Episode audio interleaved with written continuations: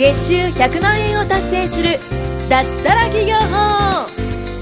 この番組は会員数3000名超を誇る日本最大級の物販コミュニティ投資コミュニティ代表で年商1億円の森貞正とその仲間たちが月収100万円を達成する脱サラ企業法についてお伝えしていきます。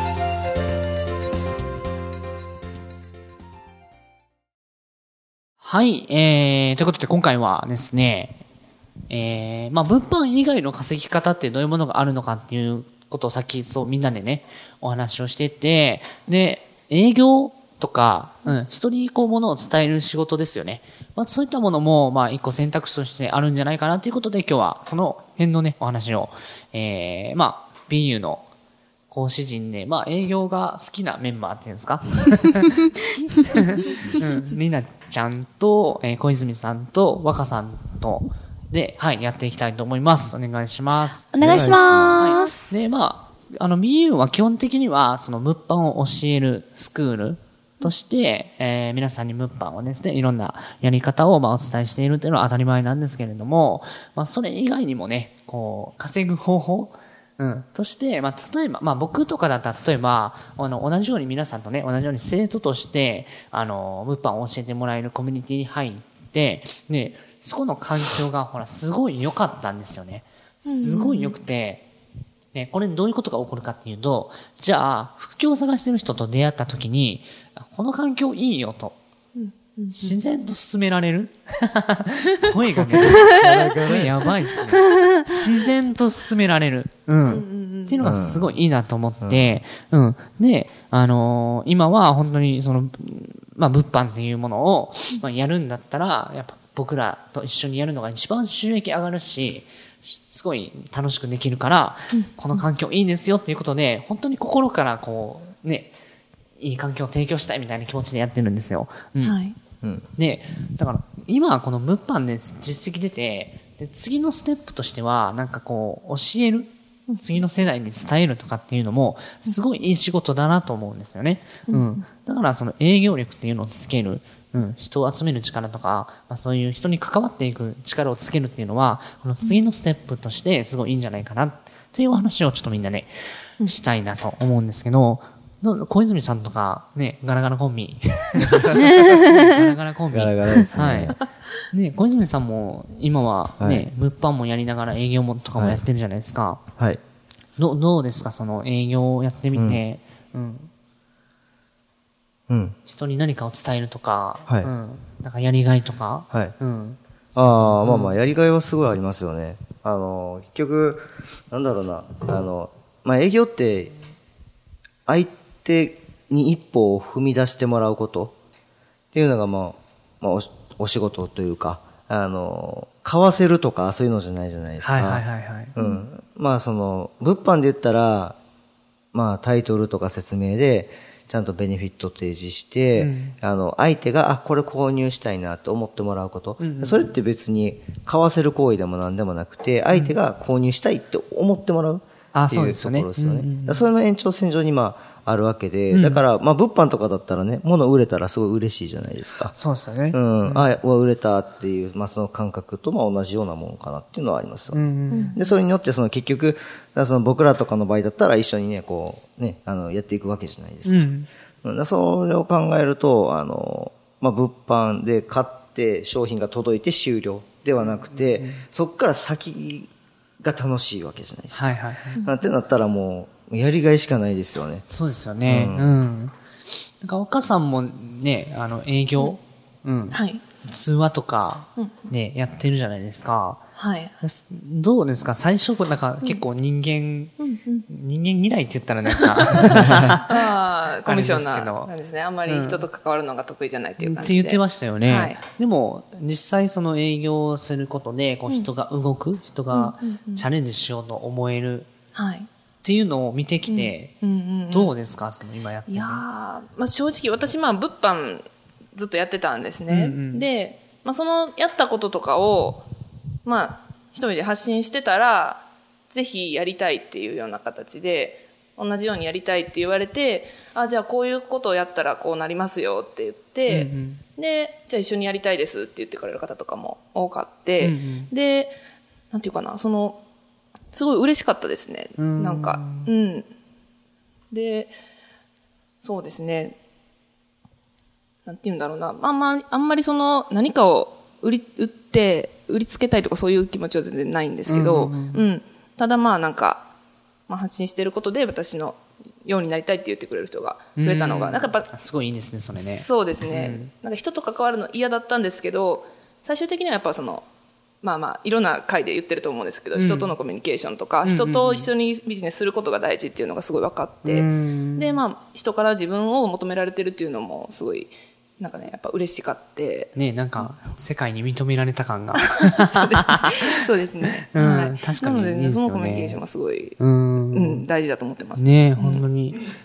りなちゃんも営業するつもりとか、なかったんですよね、最初。そうですね。最初、物販3ヶ月みっちりやってて、そこから森さんに声をいただいて、で、まあこういう講師業をさせていただいたんですけれども、まあ最初は結構物販と営業ってやること全然違うじゃないですか。そうですね。うん。人に物販を伝えて、で良さを伝えてやりたいって思わして、そこからサポートをしていくっていう、まあ全然違うお仕事で、で、物販とは違う、もう、スピーキングのスキルだったりとか、あとコミュニケーション能力だったりとか、あと相手目線っていう、その相手が欲しいものを伝えるとか、そういった人間的な成長ってすごい営業にあると思うんですね。わかります、う。ん。で、やっぱり、うん、すごい人生大きく変わるのって営業なんですよ。うん、最短距離で。はいうん。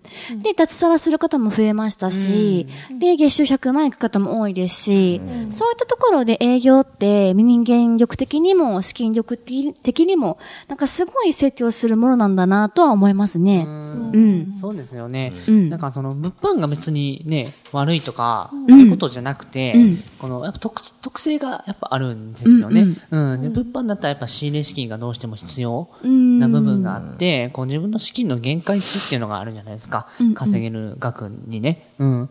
例えばじゃあ利益率30%だったら、100万の売り上げで30万しか利益出ないと。うん。ってなると、やっぱり仕入れ資金を多く持ってる人の方が有利だし、うん。で、やっぱ経験値とか、あのーそういうのも影響してくるんですよね。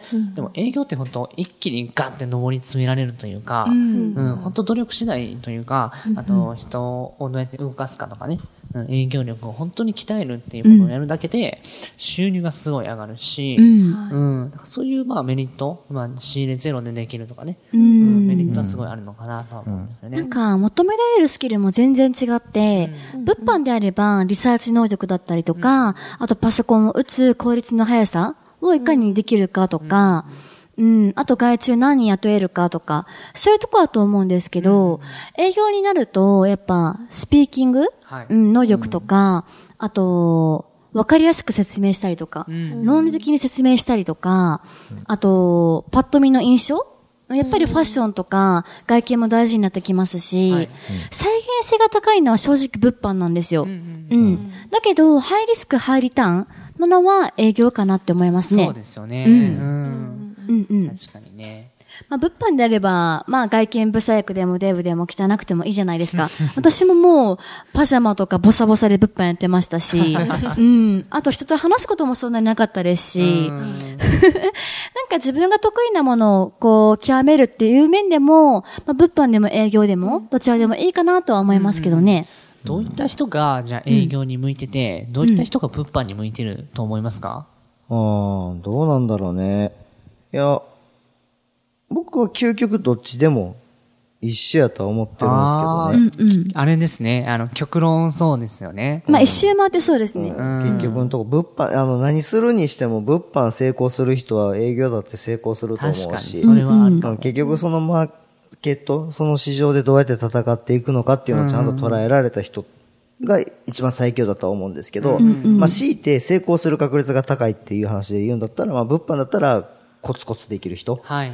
その地味な作業多いじゃないですか。そうですね。うんでもそれをしっかりと、あの、愚直にずっとやり続けることができる人。っていうのがまあ大事かなと思いますよね。なるほどなるほどうんあとは営業だったら、僕は相手ベースかなと思いますけどね。ああ、人の気持ちがわかるとかね。うんそっちが大事かなと思います。確かにね。うん。若さんも両方やってるじゃないですか。うん。はい。うん。どう自分の中で、例えばはい自分の性格的に、ここ営業をやってて、こうなったらよかったとか、うんうんうん。改善してよかったとか、はいはい。物販だったらこういう自分の癖とかを直してこうなったとかっていうエピソードとかあります？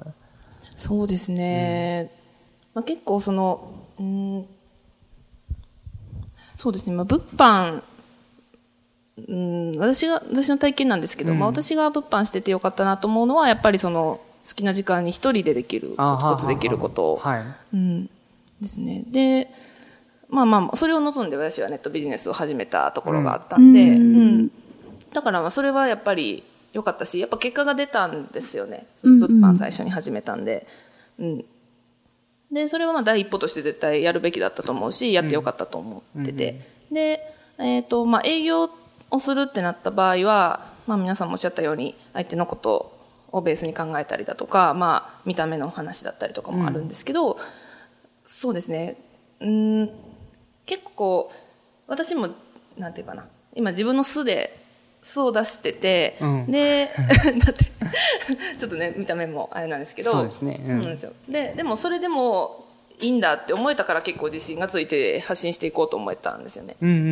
ちょっと、まあ前回にもお話あったと思うんですけど、正直あの、あんまり認められないと思ってて自分のオタクなところとあか、ー。コミッションなところとか、あんま人と話題が合わないんですよね。ああ、確かに。一般の会社の人とかと。うんうんうんだからぜ絶対自分のことはあんま喋んないし、で、そうですね、反応とかもやっぱ、なんかね、あの、噛み合わなくて、うーんっていうようなうん。ケースもよくあって、で、それがすごい、まあ嫌であんまり自分を押し殺してたんですけど、はい。それを自由に出して、それでも来てくれる人たちと関われるっていうのはすごい、なんか、やってよかったなって思うし、なんか、あ、そういう世界あるんだなっていうのを思いました。うんうんうん。うんなんかこう、ね、自分らしさがあ、そうです、そうです。出せるようになったら、こう、営業もよくよりうまく、よあーそうですねよくいくようになったとか、はいうん、そういうことですね。自信がついたっていうのもありますねうんなるほどね。いや、でもそういうのは結構大事かなと思うんですよね。なんかそこが多分ね、さっきりなちゃんが言ってた人間的な成長というか、うんみんな結構自分を押し殺したりとかね、まあ僕もそうだったと思うし、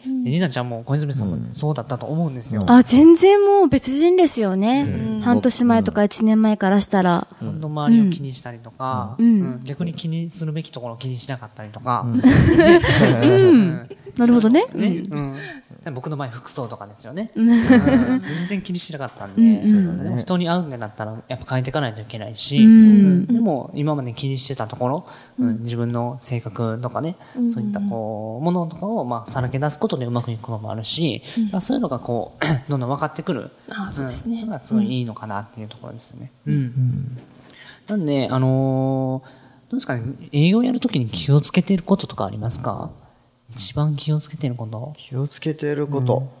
いや、僕は相手ベースは気にしてはいます。やっぱ相手の気持ちとか、うん。うん感情とかですよね。うん、僕はもうそこだけかなと思いますけどね。僕の都合なんか別にね。うんうんうん。うん。りなちゃんとかどうですか？そうですね。やっぱり、こういう業界に不安とか抱いてる方すごい多いですし、あと自分にできるのかなとか思う方すごい多いんですよ。なので、あの、ちゃんとできるんだよとかうん、褒めてあげたりとか、そう勇気を持たせてあげたりとか、うん、あとは、そうですね、こう、ワクワクさせたりとか、やってみたいって気持ちにさせないと、なかなか行動できないと思うので、だから魅力的な発言ができるように、うん、相手が動けるように、あえて、あの、楽しそうに話したりとか、うん、そういうのは意識してますね。そうですよね。そうですね。僕らの業界だと、なんか、は、あのー実際このコミュニティに入ってもらう、うん、ですと入った後の方が付き合い長いじゃないですか。そうですね。うん。ね、あのーまあ、他の営業もそうだと思うんですよね。うんいろんな商品売ってサポートしたりとか、ううんん。あのーまあ、どこの業界もそうだと思うんで、なんかそういう人との関わり方みたいなこと、うん。っていうのはすごい大事かなっていうのは、うん、思いますよね。うん相手ベースとか、うん、ワクワクさせるとか。うんうん。うん。すごい大事だし、なんかそれってね、もう、まるまるそのまま人間関係に生かされるうん。と思うんで、うん。だから今、こうね、物販だけやる、集中して実績上げることはすごい大事だし、すごいいいことなんですけど、まあその先に、まあ一個その、まあ分岐点として、じゃあ物販も外注化するにあたって人と関わったりするわけだし、でもしくはそういった営業っていう形で、あの、稼いでいく方法もあるわけだし、後にしても人と関わるんで、なんかこう、営業に行くのか、外注化でより人と関わるのかっていう選択肢になったらまた僕らになんか相談してもらって、まあ僕ら特選とか見ながらね、こうお勧めしたりもできるじゃないですか。そうですね。やっぱ経験してるんで。そうですね。んだからそういうふうに、こう、どんどんこの環境を生かしてもらえたらいいなと、はい、思いますので、そんな形で締めたいと思います。はいはい。はい。では、ありがとうございました。ありがとうございました。今回も月収100万円を達成する脱サラ企業法をお聞きいただきましてありがとうございました。番組紹介文にある LINE アットにご登録いただくと無料面談全国どこでも学べる有料セミナー動画のプレゼントそしてこのポッドキャストの収録に先着で無料でご参加できます。ぜひ LINE アットにご登録ください。それでは次回もお楽しみください。